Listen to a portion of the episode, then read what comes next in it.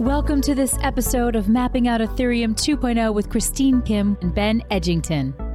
Join the conversation as the ETH 2.0 Dream Team discuss its live development, its potential impact on the crypto markets, and spotlight major Ethereum news events as they develop.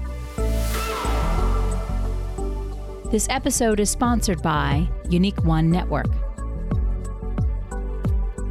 And just a reminder Coindesk is a news source and does not provide investment advice. Hello, hello, hello. Welcome back to Mapping Out ETH 2.0, hosted by yours truly, Christine Kim and Consensys's Ben Edgington. Hi, everybody. Uh, Christine and I, as usual, will be going through your weekly roundup of markets, tech, and community related news about Ethereum and Ethereum 2.0. Hey, Christine, how are you doing? I am extremely tired.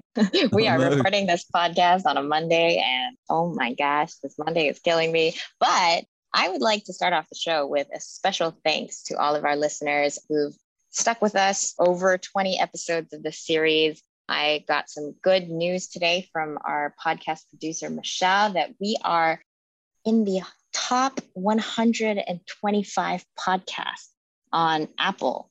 So, of all the podcasts on Apple under the news commentary division, we're, you know, up there in the top 125. We're actually number 124 eh, to be precise. So very happy about that. It was good news. That's amazing news, uh, isn't it? Here we are just uh, having fun and having a chat, and people are tuning in, which is great. Hey, what do we need to do to get into the uh, top 100? We need to talk about cats more. What, what do we got to do? I think we need to talk about crocheting more. Then, ah, crochet, that's a yeah. popular topic, given you know the popularity of that on other social media platforms. Yeah, yeah. My daughter's crochet related Instagram account has twice as many followers as my crypto related Twitter account. So, uh, yeah, crochet. All right, I will get practicing. Crochet all the way. Well, actually, I mean, we could also get a little bit more spicy with our hot takes on this podcast. And to kind of shake things up today, I am very excited to invite Coindesk research intern Teddy Oosterbaan for the market segment of today's show. Hi, Teddy. Thank Teddy. You very much. I'm excited to be here. Congrats on the success of your podcast. Thank you, Teddy. Thank you. For those of you who are listening, you may not know, but Teddy has been supporting this entire podcast series for the past month or so, writing the summary articles that go out every Thursday with each new episode. And today, Teddy has prepared a pretty controversial topic for us to discuss in today's market segment. Teddy, what are we talking about? What's the hot news in Ethereum markets lately?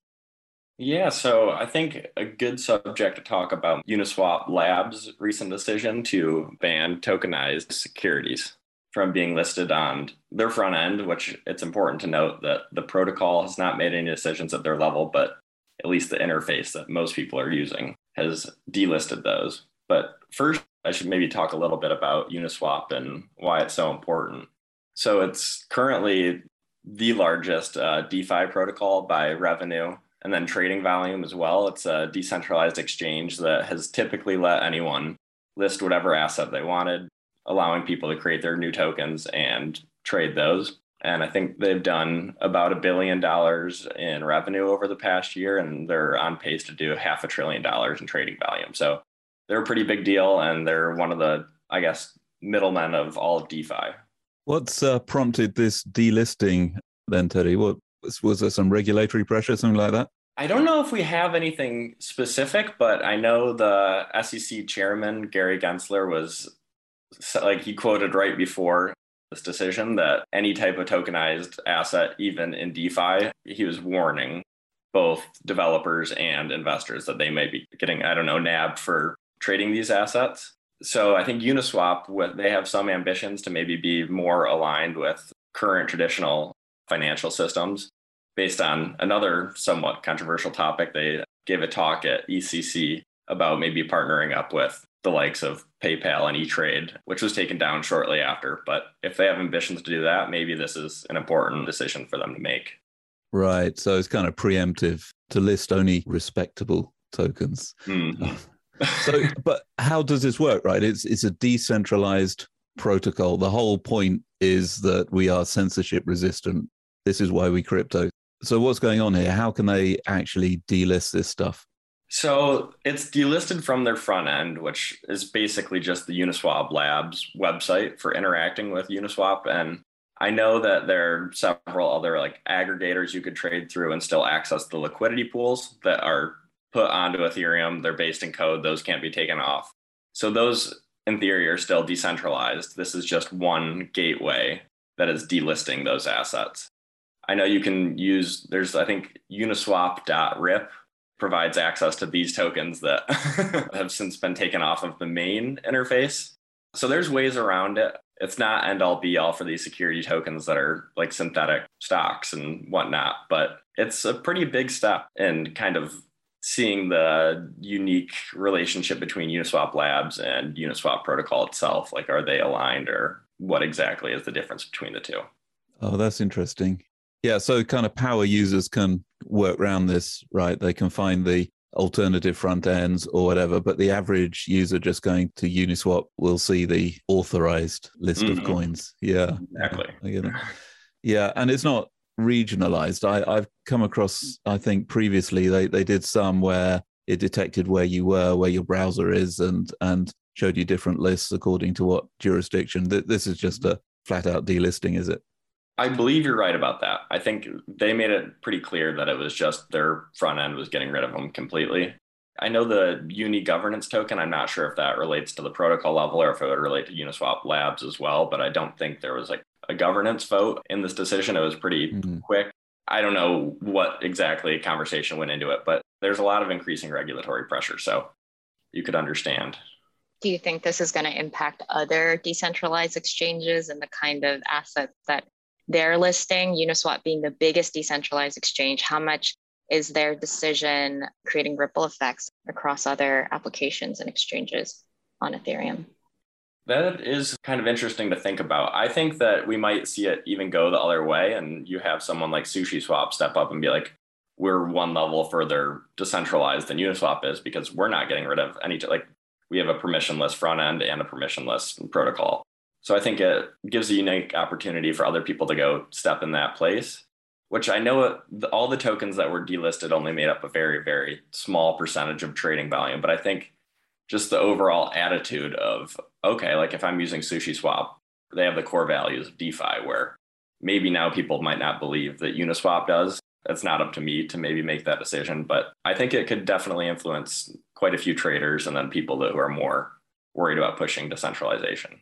It's definitely a a hint of corporatization about Uniswap, right? I mean, they accepted VC money a while ago, a lot of VC money, and this seems to have set a more respectable trajectory for them. Whereas Sushi is perhaps a bit more the Wild West. CTO of Sushi is my former Teku teammate, Joseph DeLong. Some of the team are pseudonymous. Nobody knows who they are, but which I guess is safer, right? I don't really want to see Joe going to jail. Hope he knows what he's doing. yeah, neither do I. I'm hoping it works out for everyone. And hopefully, maybe we could exist in a world where there's both options, maybe existing strictly for DeFi or integrating into the back end of some of these larger companies. Potentially. All right. Well, thank you so much, Teddy, for that really comprehensive breakdown on what's going on with Uniswap lately. Thank you for being on the show. We are going to take a quick break right now in our regular programming to hear a message from our podcast sponsors. And then Ben and I will be back with your regular tech and community segments for today. Stick around. Thanks again. There's so many blockchains and NFT marketplaces these days, and none of them work together. Introducing Unique One Network, the easy way to build multi blockchain, DeFi enabled NFT marketplaces, where instead of picking your favorite blockchain, you let your users and creators pick for themselves. Powered by Polkadot, Unique One Network lets you service NFT creators and collectors across art, photography, philanthropy, gaming, finance, and more. So, do yourself a favor and head over to uniqueone.network now to learn more. That's uniqueone.network to learn more. Right, we're moving on to our tech topic for today's show. And what I wanted to talk about uh, today, Christine, is that we have a new client on the Beacon chain. So the Beacon chain started running just over eight months ago. So this is the proof of stake chain that Ethereum will be moving on to in the merge soon. And since uh, it started, we've had four clients. We've had Teku, Prism, Lighthouse, and um, Nimbus are the, are the four Genesis clients and have been sustaining this chain. Got 200,000 validators to date. And we now have a fifth client, which is Lodestar, has been under development for a while. It's by ChainSafe, who are based in Toronto. And they have got a couple of validators up and running on the Beacon chain. Had you heard about that? I had not, but what's special about the Lodestar client? Is it programmed in a different language than the other five Ethereum 2.0 clients? Does it specialize, have like a particular advantage over other existing clients that you know of? The Lodestar teams are really interesting. So they have a slightly different focus from the other teams. They're not really aiming to be a production staking client as I understand it. So this is a kind of demonstration of their capability that they're on chain staking. What they're really aiming for is to support light client infrastructure. It's written in TypeScript, which is a, a version of JavaScript, and it will run inside web browsers. This is the uh, the crazy thing. So one of the things we're doing with Ethereum 2 or the, the improvements that we're bringing is making the infrastructure much more light client friendly.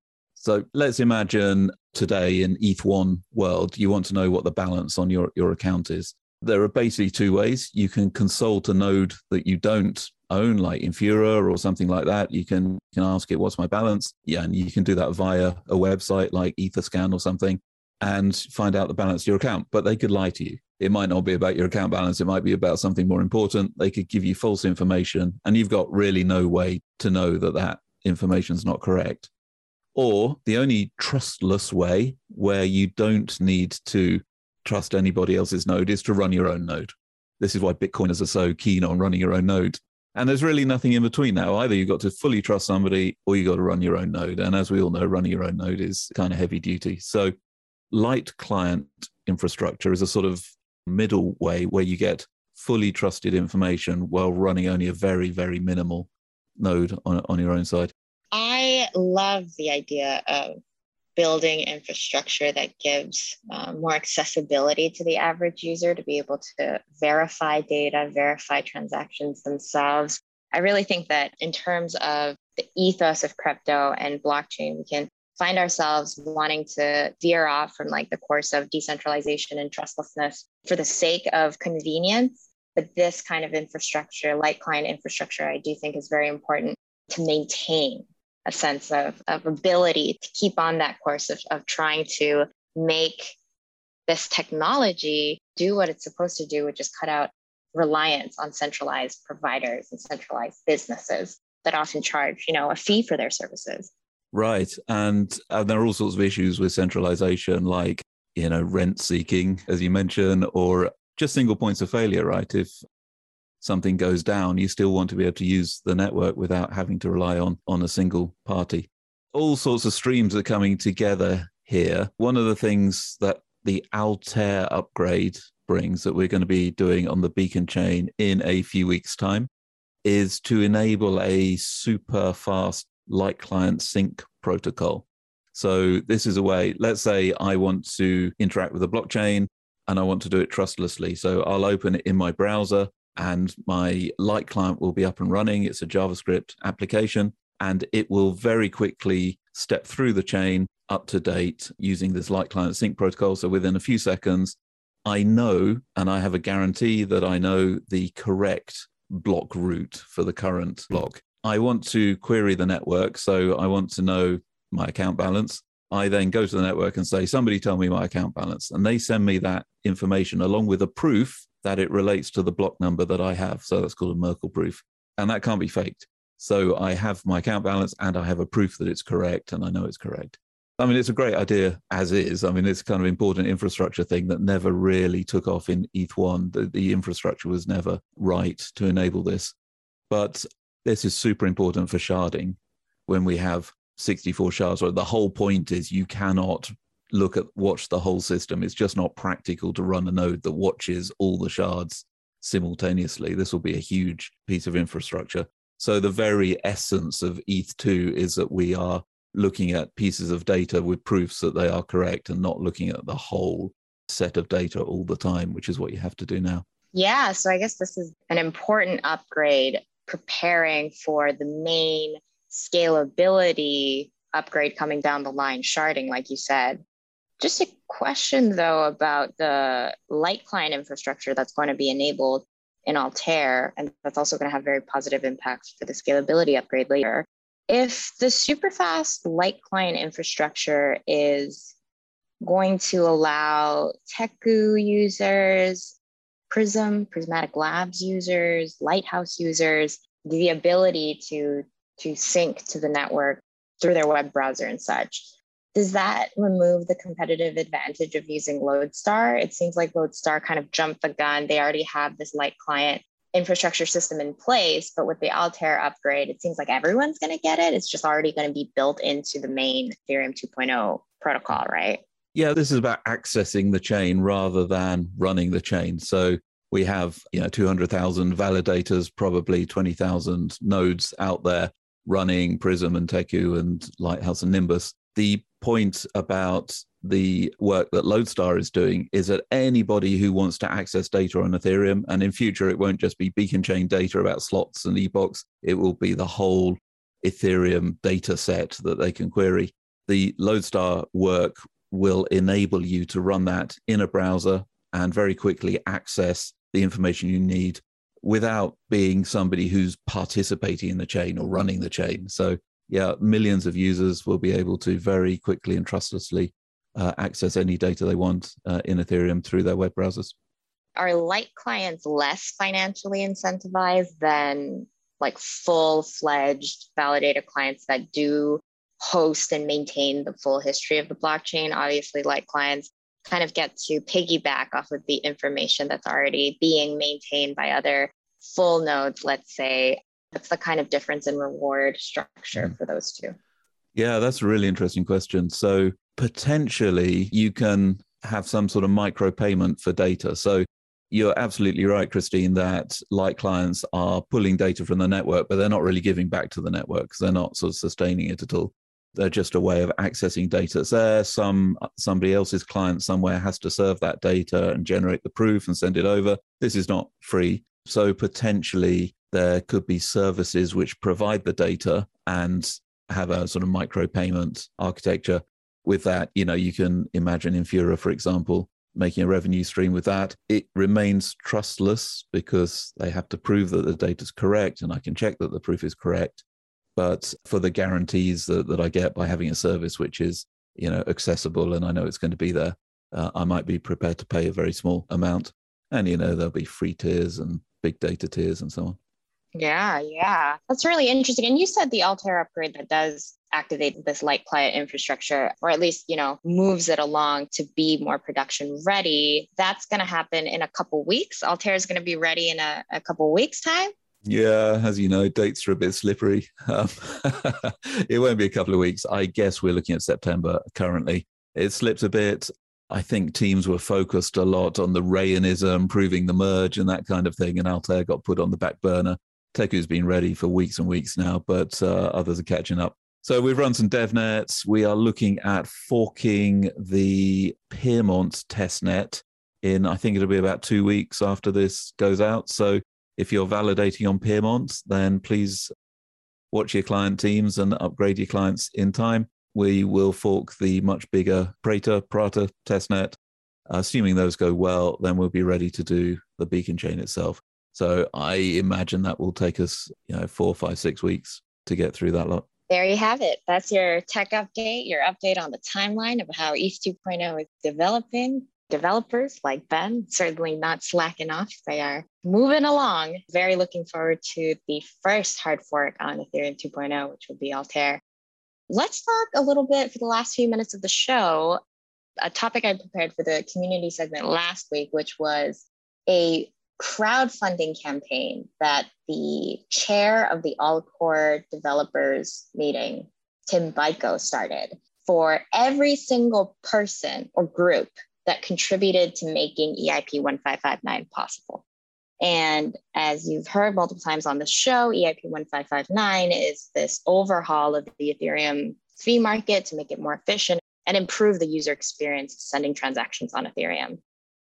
It's amazing to think that by this the time this podcast goes out, 1559 will be active on Ethereum. There's a lot of excitement about this. We've been waiting what seems like forever to see it happen and will have done so. Yeah, it's uh, interesting. This kind of came out of nowhere. This token, this NFT crowdfund, retroactive rewarding of people who had worked on the protocol. And so they minted 1,559 NFTs, of course, and sold them for 0.1559 ETH, which was, I don't know, $400 ish around now. And then there was one unique NFT that was auctioned off and went for 32 ETH, I believe, which is a nice number, uh, an ETH2 stake.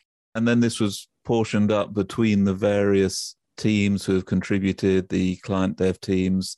Uh, some teams declined, the Ethereum Foundation side um, declined to take anything, but other teams were, were involved.